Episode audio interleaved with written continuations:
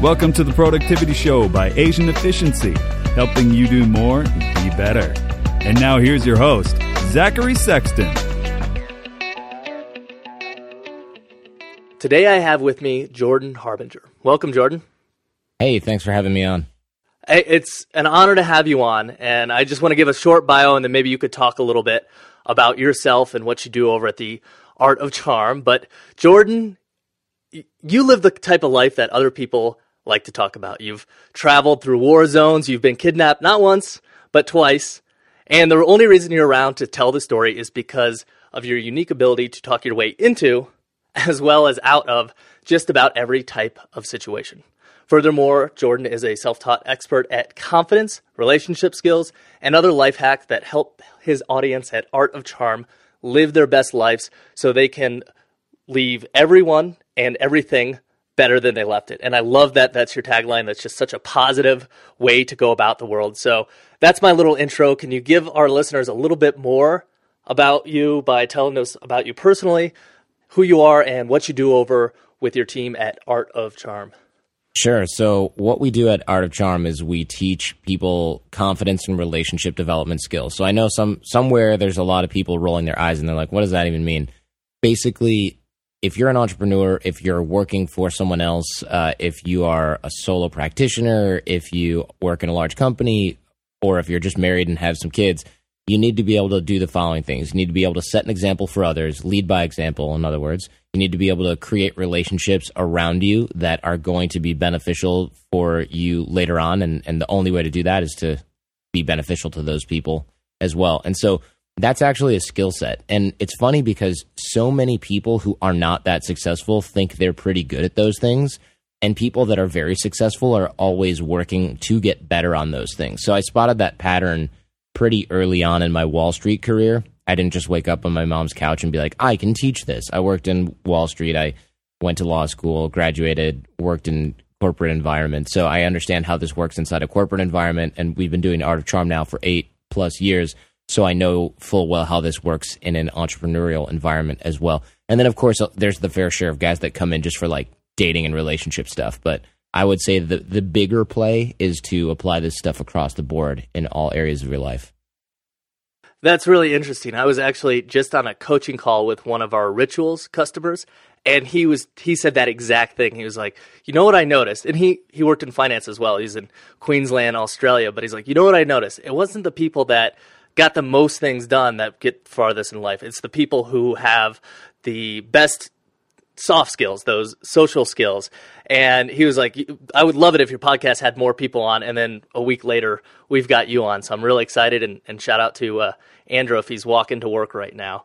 So what are some of those things that you do to create those strong relationships? Is there a little bit of an eighty twenty that you teach people, or is there tactics, or is it mindset changes? How do you first go about it if somebody's at square one and has really been focusing in only on their, you know, individual productivity, like how to get things done a little bit more quickly, how to organize their to-do list, how to prioritize their goals? They've only been focused on that, and they haven't been po- focused on the people aspect.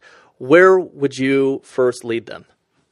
Yeah, I'm, it's actually pretty funny b- because people do this all the time. They go backwards where they're like, well, you know, I need to network and do all that stuff. But first, what I need to do is get my prototype. I need to get my website up. I need to launch my product. I need to have my whatchamacallit all in order. And it's actually backwards because by the time there's this concept called dig the well before you're thirsty. And in fact, there's probably like multiple books written about this in this same field. Uh, and what it means is by the time you've got your website launched and you've got your product all lined up and ready to go, and then you need, I don't know, if you're like an affiliate marketer and then you need affiliates, it's too late. I mean, you're going to find some affiliates, but you're not going to find the greatest ones. You're going to go through and meet a bunch of people that say, oh, that doesn't fit in with my calendar. Oh, I don't really know you. Oh, it's unproven. Uh, you know, oh, I'm really busy. And then you're, I know a lot of people that have done that. And then by launch number three or four, they're finally getting all the top guys in on it. And it's because they didn't dig the well before they were thirsty. And the same thing goes, let's, let's take the affiliate stuff out of it. The same thing goes for people looking for jobs. there's a lot of people looking for jobs, but when when do they start asking you about opportunity in your company? When do they start looking at opportunities in their field? When do they start talking with people who are decision makers and and hiring uh, forces inside their industry after they get canned from their last gig or after it's so bad that they want to quit? The best time to find a job is when you already have a job, and the, an even better time to find a job is when you're not looking for one necessarily in your field because you're happy where you are. And I did a show with a guy named Alex Coutts. He's uh, on the Art of Charm podcast. He's he's negotiated his salary, I think, like eight times in two years. So he makes a ton of money. And he's in his early thirties, maybe even late twenties here in Silicon Valley. And he's always hitting me up like, hey, uh, by the way, X company that I'm not lo- literally like not supposed to mention is looking for business development guys. The starting salary for somebody at your level would be around four or five hundred grand after commission. Are you cool with that? Do you want to? I'm like, no, thanks. I run Art of Charm. He's like, just asking, right? But think about this: if anything ever went wrong at A O C, or if I decided this isn't for me anymore, I could walk into a job like that, and so that's a pretty good feeling. Yeah, I think a lot of people would like to have a four hundred thousand dollars a year backup plan. So you mentioned. I like your analogy of digging the well before you need it. And you mentioned that word networking, which I know you maybe have a contentious relationship with. And from mm-hmm. a productivity standpoint, growing a strong network can be one of the best things you can do for your career. However, it seems like most of the advice out there tends to only show you how to create shallow, you know, let's do lunch or here's my card type relationships. Yeah. How can you go about networking to build more authentic relationships with people that will be coming to not only people, but people who have the ability to help you out in life, like uh, like your guy, uh, Alex, who can right, offer right. you four hundred thousand dollars jobs? Yeah, uh, essentially, you're right. I do have a contentious relationship with the word networking. In fact, I got an email about it from somebody who didn't really understand that. They, they're like, you flip-flop on every show. You say you don't like networking, and then you talk about networking. It's like, no, I love the concept. I like the, the idea of creating relationships. I just don't like what most people consider to be quote-unquote networking, which is they go to the conference, you know, of their chosen field with a stack of business cards and a briefcase, and they walk in the middle, you know, me and you are talking, and we're having a good time, and this guy walks up in a suit and too much cologne and says, hey, guys, what's going on? Mark Mark Johnson. You know, and you're like, hey, awkward interrupter guy, but we're friendly and we're, you know, polite. We're at a conference. So we turn around and talk with him, and he derails everything we're talking about and goes, if you guys ever need a financial manager, I'm your guy. Here's my card. Here's my card. All right. Well, great meeting you. See you at dinner. And then he like wander waddles off to the next group to annoy them. And I don't know about you, but that card literally goes in my back pocket where I keep my garbage, like gum wrappers and stuff, um, and business cards from people like that. And I crumple it up later and I throw it in the garbage. I will never follow up with that person because they're, it, I don't want to give them any more permission than they've already given themselves to just annoy me. There's no value in that at all. And that's what most people think of as networking. And there's people who listen to this probably who do that, but there's people and, and they don't realize it and they think they don't do that. But then there's also people that go, I don't do that. I do networking right.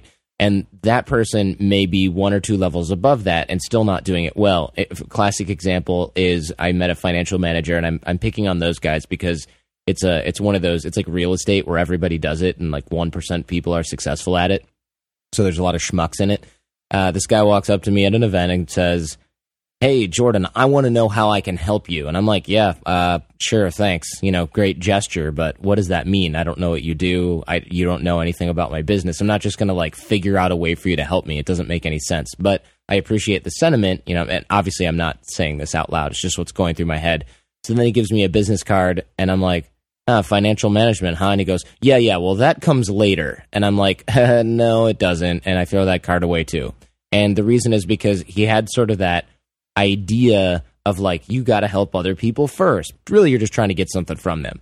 And I don't like that because it's disingenuous. And so what we're trying to say is, one, when you're creating these relationships, just think about helping them. Don't ask them necessarily how you can help them because it's not their job to figure that out. It's your job to figure that out. If someone says, hey, Jordan, I wrote you an iTunes review. I know you like those because it helps the show get ranked. And also, I noticed uh, a couple of weird graphical errors on your site. I could fix those for you for free. Um, although you might also have someone in-house who can do it. Let me know. Here's the page they are, and here's a screenshot. That's actually helpful.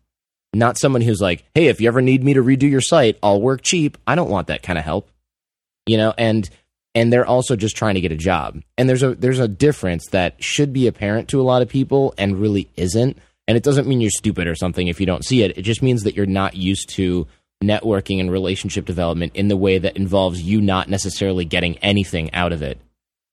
And that's really important, because if you start to keep score, like, well, you know, I helped Zach by hooking him up with this graphic designer, so Zach owes me one.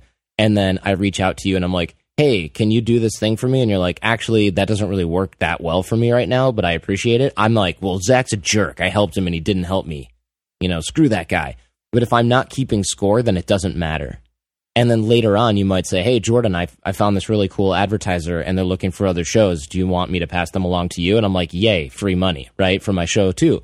That's how networking really works. If you start keeping score, it toxifies the relationship. So you need to figure out how you can help people, not ask them how you can help them, but figure it out for yourself. I mean, in some instances, you can ask them, but usually you shouldn't. Usually you should be able to figure this out yourself, and usually that involves you connecting them with other people. Uh, and I can get into that in a bit, but it definitely involves not keeping score. And we've all had those people who keep score, and you can tell who they are because you'll ask them for an introduction or for a favor, and they'll be like, well, I don't know. I can't do that because I might need to like use that connection for something else later, or I might need to uh call that favor in some other time. And that's that's not how it works with successful people. I've gotten that before, and it it baffles me because I think it's just a complete difference in mindset that those people have than the other people who just give freely, don't keep score, genuinely want to help the people in their lives out, versus ones that are trying to basically hoard their whatever social points that they have. And it just seems to be a difference in And the way you view the world. Is is the world abundant and full of opportunity, or is the world scarce and you have to hoard everything for yourself? If yeah, go ahead. Yeah. Did you want to say anything about that? I, yeah, I was going to say it's funny you should use those exact same words, because that's exactly what it is. If I if I have somebody who's like, hey, Jordan, can you introduce me to that guy who pitched you the television show? And I'm like, oh, no, I can't do that, because if I do that and he doesn't like you, or if I do that and, you know, then I can't I can't use that guy's connection later on for something. That's not how it works. Um, I know that the more I make that guy beneficial introductions, the better off I'm going to be later on, and the better off he's going to be. Well, the better off I'm going to be because he's going to be better off, I should say, right? Not, oh, well, I should ignore him for five years. And I get this a lot where people are like, hey, Jordan, we spoke four years ago. I didn't want to email you because I know you're busy, but now I have this insert random favor thing here. And I'm like, uh, no, dude, I haven't spoken with you in four years. For all I know, you could be in, you could have spent the last three and a half years in prison, you know, and I, I don't need that. But you're right. If, if I look at it like, well, man, there's tons of opportunity for everyone, and I'm just helping facilitate that, that's a much healthier outlook. And it's not woo-woo like the universe wants you to connect others. It's abundant. It's not that. It's literally just you're just helping more people do more things, and you're not involved in that necessarily to receive the benefits, and that's okay. Not everything has to be about what you get out of it. Yeah, I completely agree with that sentiment. To go back a second about your, your Mark Johnson example, like, hey, I sell insurance, or t- sorry to pick on those guys again. I, we we both are doing it yeah, now. But, um, but, but it's true. It's true, right? And it's not necessarily just those industries. It's just those are really easy industries to get a sales job in that everybody's annoyed by. So, but the question I was having, and it was actually my first question, but I, I just dived in a little bit in a different area because where you went. The cliche, the cliche out there is that first impression. The cliche? The cliche, that's that's how I pronounce it. Mm-hmm. The cliche out there uh, is that first impressions are everything. It seems like you find this to be true, and if it is, how do you optimize your first impression so you're not one of those Mark Johnsons out there? Sure, yeah, don't be a Mark Johnson. Um, basically, I mean, it comes down to uh, there's a lot of mistaken sort of concepts when it comes to first impressions. First of all, people think it's the first thing that comes out of your mouth, and, and they're, they could be right, potentially. But think about even to our last example with Mark Johnson. right? What did he do first? He stood awkward. In my example, he stands awkwardly on the outside of our conversation. We smell him first, right, with the cologne or whatever, and he's standing there, and we're like, uh, who is this guy? What's this guy want? This guy's going to do something weird. That's what's really going through your brain consciously or subconsciously before that guy opens his mouth. It's all nonverbal.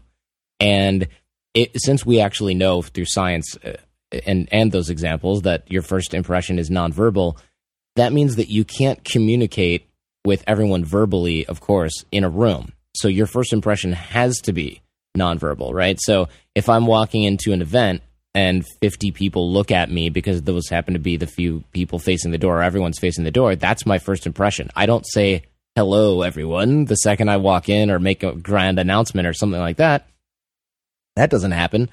I walk in and people look at me and they judge my hair and my physical appearance and my body language, the way I walk, all that stuff, and anything, you know, my smile on my face, am I engaging with other people?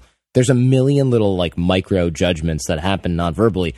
And there's a lot of people thinking, I'm not that judgy, but here's the thing. You totally are. You just don't realize it. It happens very subconsciously.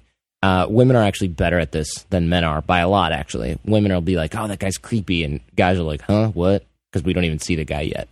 Um, women are have a, they're evolved better to deal with this type of thing because of evolutionary psychology reasons, you know, threat perception and things like that. So, uh, we look at these people and we have this nonverbal first impression, but the thing is, guys especially, and, and people in general, are always very concerned with what do I say? And the answer that everyone hates is, well, it doesn't really matter.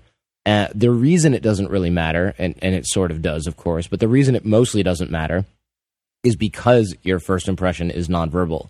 So people spend a lot of time figuring out, what do I say? What kind of things do I need to do? How do I follow up? What should my business card look like? When do I start to, you know, when do I connect them with my business card? When do I email them? All that stuff is the ten percent that made it, that matters almost completely, not at all.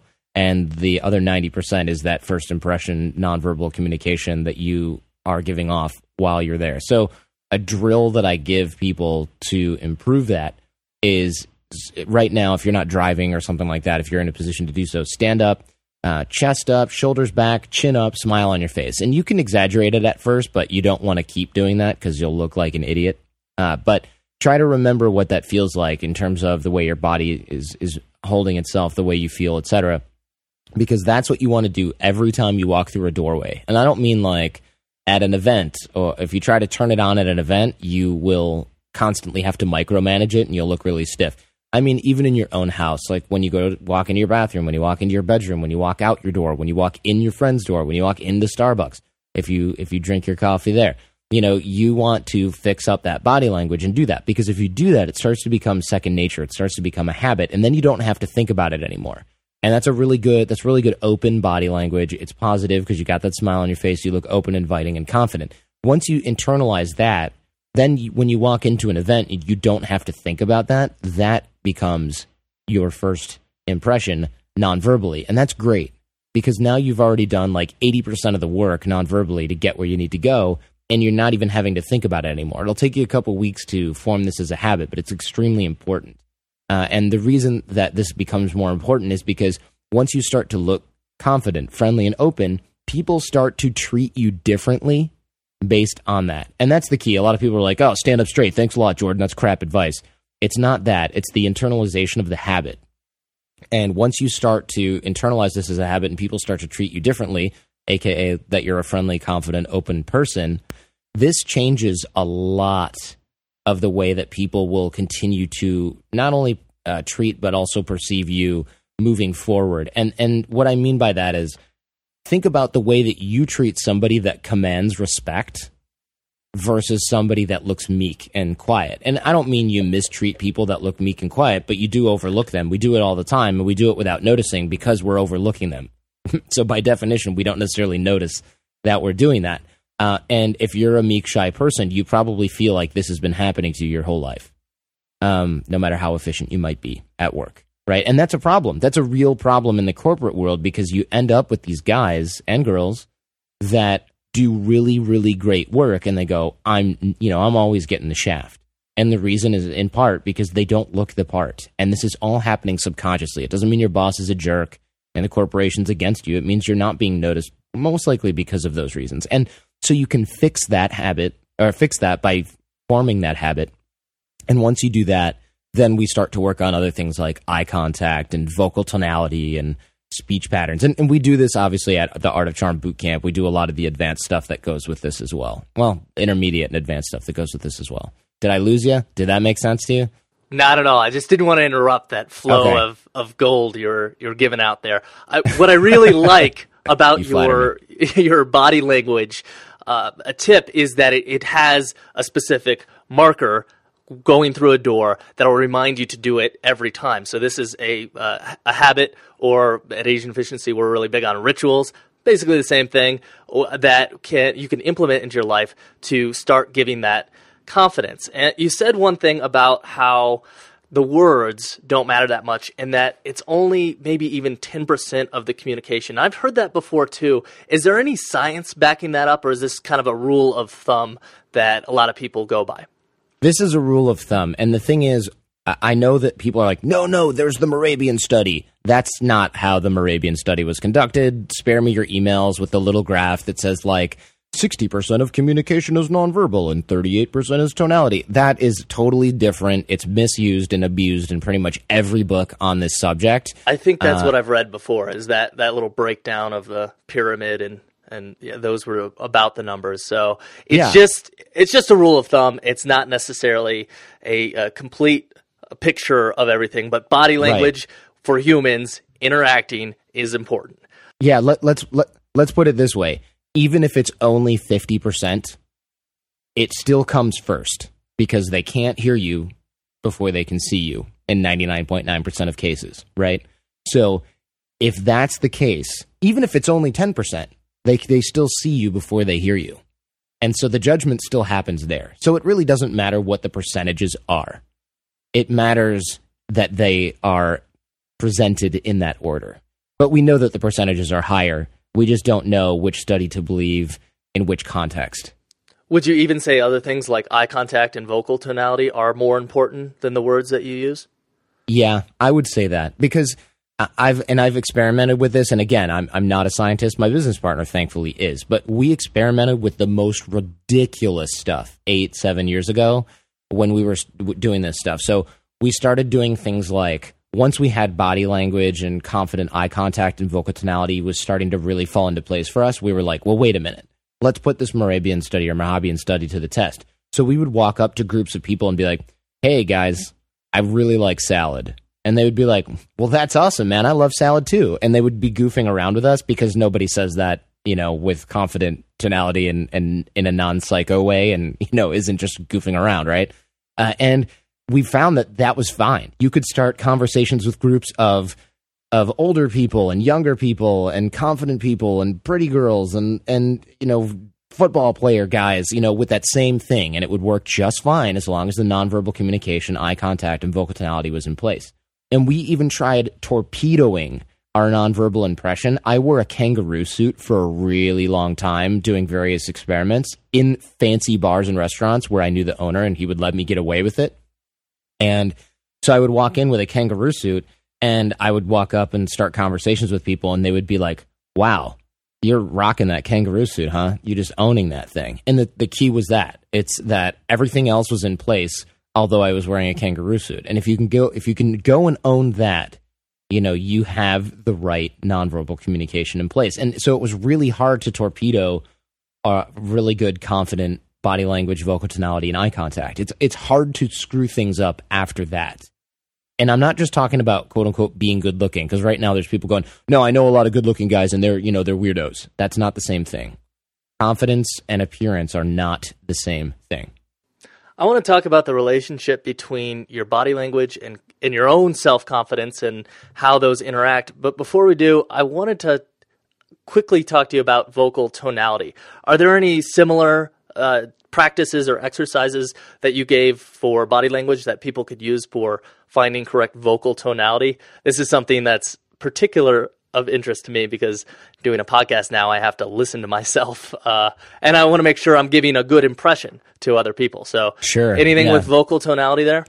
Yeah, I, I mean, there's a lot. Vocal tonality is kind of one of those weird animals where it really requires a lot of coaching.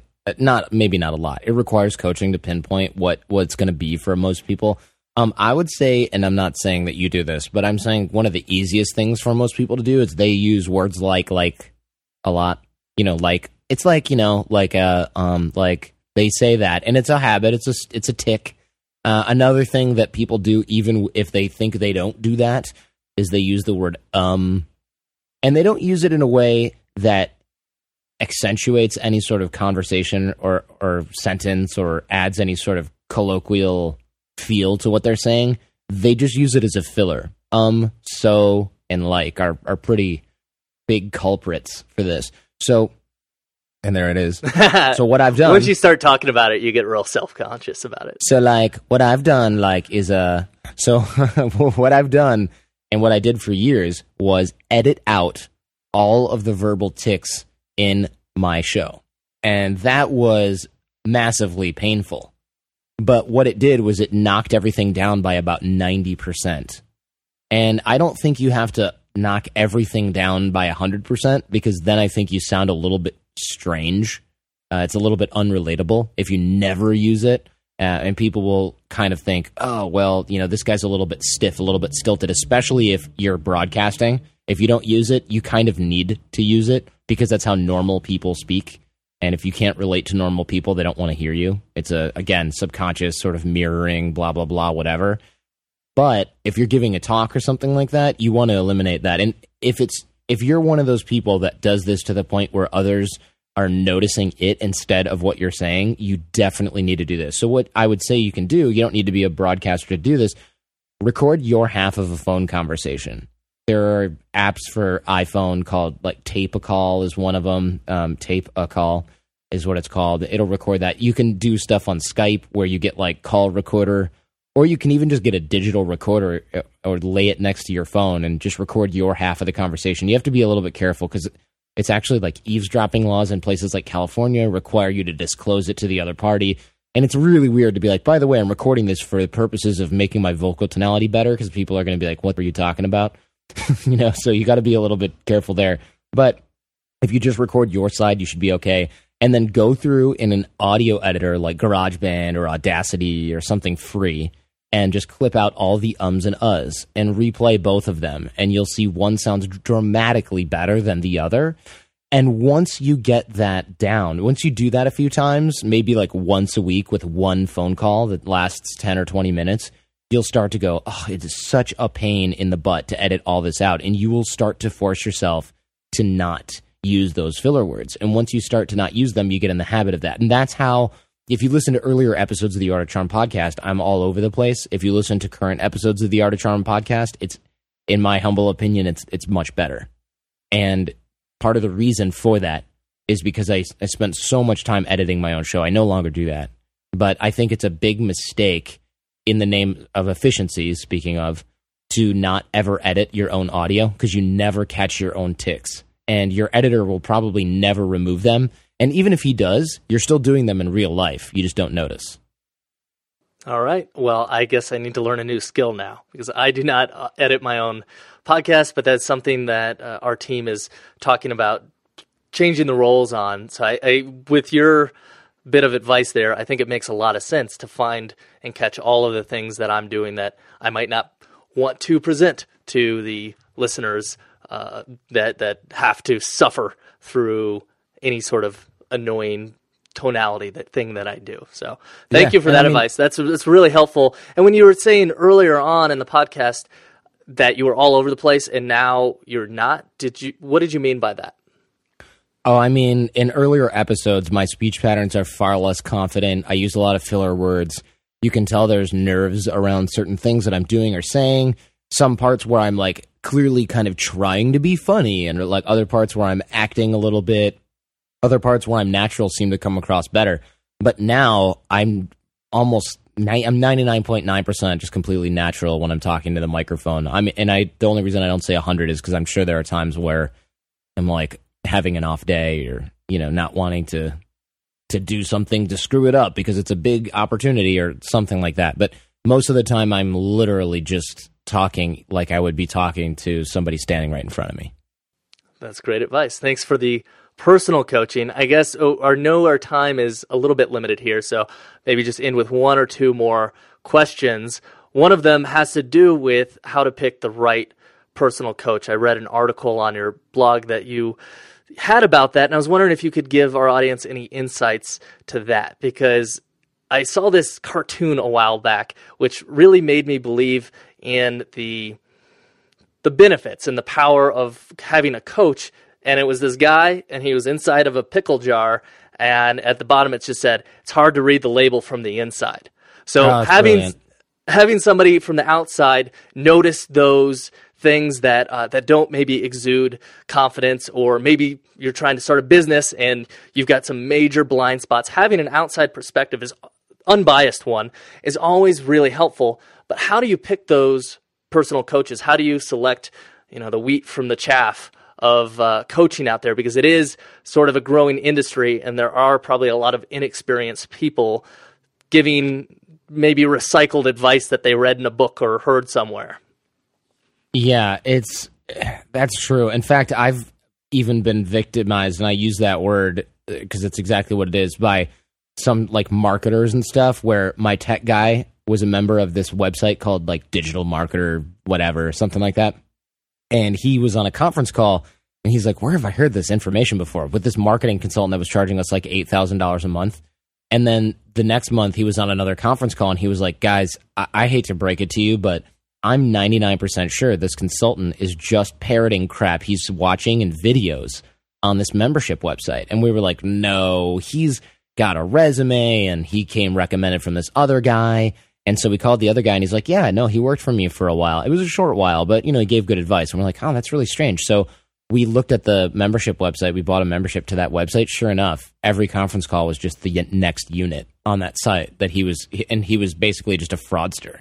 And I was like, wow, that's really disappointing. So you do have to be very careful about uh, selecting a coach. And it's it's actually really frustrating to see, because there's not a whole lot you can look for. I mean, we wrote a whole article about this. And so I, I always suggest asking really hard questions. And luckily, the bar is both, well, luckily and unluckily, the bar is really low for coaches. So like, how long have they been in the industry? Not how long have they been fancying that they're a coach.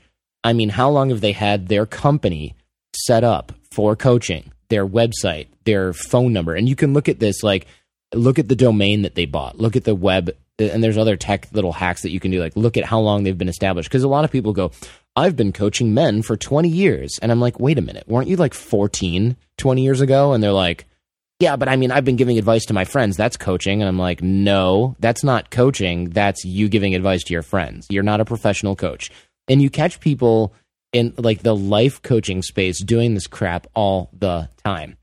But unfortunately now it's not just life coaches. It's internet marketers and web guys and all that stuff. So asking tough questions like that, doing a little bit of diligence and background investigation, Uh, looking at, w- do they have an office? Where do they coach? Have they been invited to speak somewhere that you've heard of? Because everybody can speak at those random local conferences or a Toastmasters event. Have they been invited to speak somewhere that they got paid to go to? Not just something where every schmucky life coach goes to for quote unquote exposure. And yes, you have to start somewhere. So I, I know that I'm going to get some haters who are like, everybody starts somewhere. You know, you can't just write us all off. Why should I gamble on you being the one good coach that comes out of a batch of one hundred B S life coaches or whatever you're looking for that ends up giving me good advice? I'd rather just go for somebody who's proven and established. And the way to do that is to do the diligence and, and ask those hard questions like that. And uh, any good coach will have good answers to those questions. So, like, for example, if you look at the Art of Charm, and yes, I'm using our, our company as an example, we've been around for eight years. No, I haven't been thinking about being a coach for eight years. The show itself has been around since two thousand six, two thousand seven, right? The actual podcast, there's evidence of that. It's in iTunes. I can't mess with it. You know, the domain's been around for that long as well, uh, and even longer. And there's just a track record of that. We have our own office. I don't coach out of my friggin' living room on my mom's couch or in a basement of a friend's house.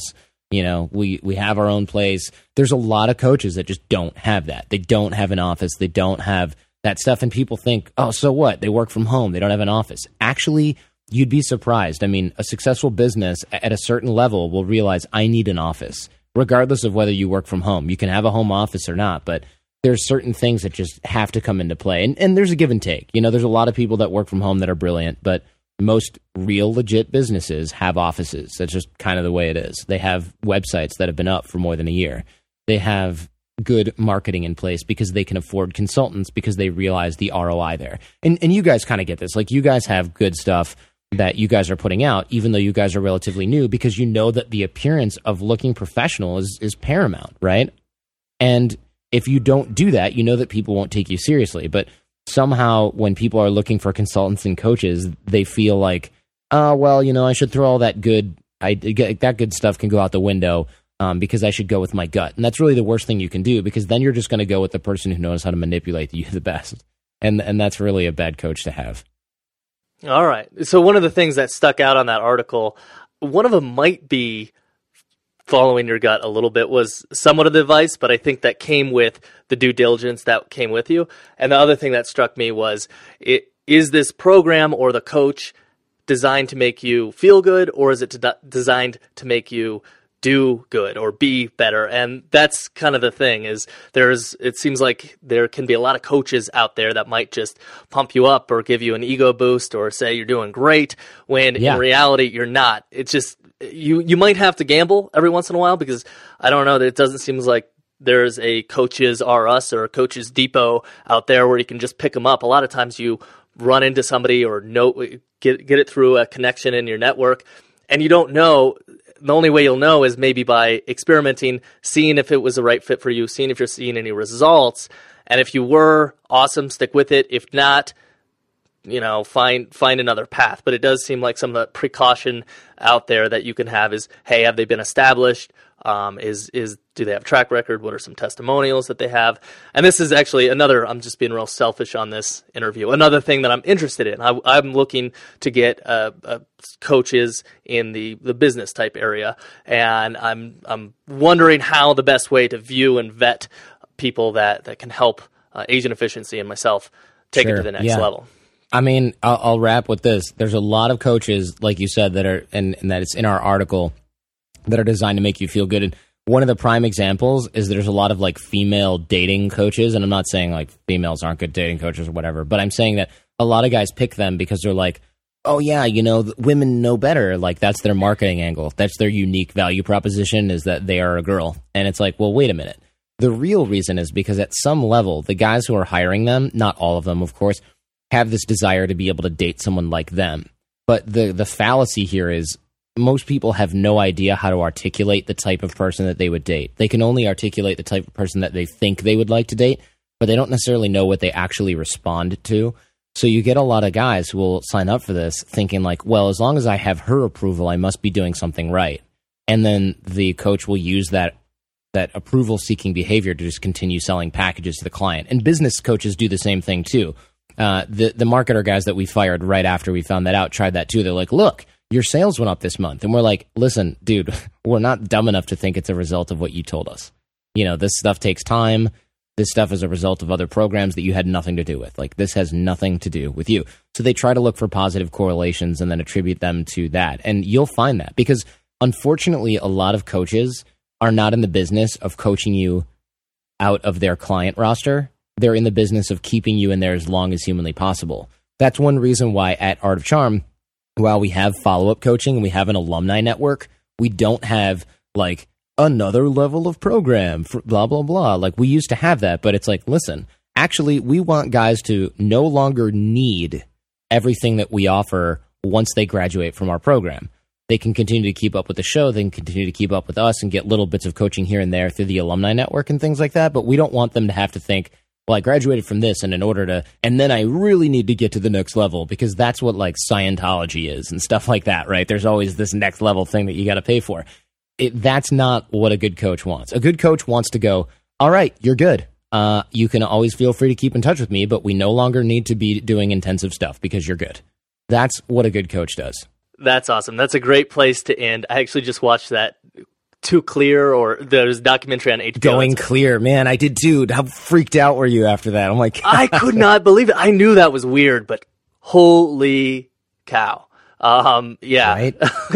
um, so uh, Jordan, thank you so much. This has been one of the most insightful interviews I've, I've had in a long time. Um, what's the best way people can find you online, and, and we can say goodbye? Sure. So the Art of Charm podcast is a great place. Since you're already listening to a podcast, just go into whatever you're listening to now and search for the Art of Charm, and you'll find us there. And then, of course, people can also reach me at Jordan at the art of charm dot com. And I answer everything, pretty much everything. He does. I've emailed him. He answered me. All right, Jordan. Thank you so much for your time, and uh, hopefully connect with you soon. You got it, man. Thank you. This episode is an important one for the Productivity Show. I think Jordan was right when he said that you can be an unnoticed high performer. It's not very much fun to do more and be better if nobody notices. The best part? Confidence is exponential. When you act confident, it is reflected back on you by the people around you, which in turn boosts your confidence even higher. So if you feel like you aren't making the connection you'd like in social situations, use Jordan's walk through the door technique so you can make a good first impression without being a Mark Johnson. Oh, and if there are any Mark Johnsons out there listening, feel free to write us an iTunes review expressing your rightful discontent. We'll try to make it up to you with a free Asian Efficiency t-shirt or hoodie. Uh, we're actually having some new ones being made by our latest A E team member, Aki. So welcome bo- on board, Aki. We're, we're so glad to have you. I had to reach back in the archives for this review from Mark Hutch. He gave us five stars back in March of two thousand fifteen and says, the guys are breaking new ground in productivity and like ha- life hacking information delivery.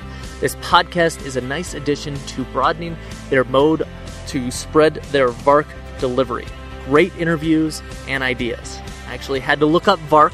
It stands for Visual, Oral, Reading, and Kinesthetics. So if you, uh, you like receiving information orally, then the A of VARK is for you and the Productivity Show is for you.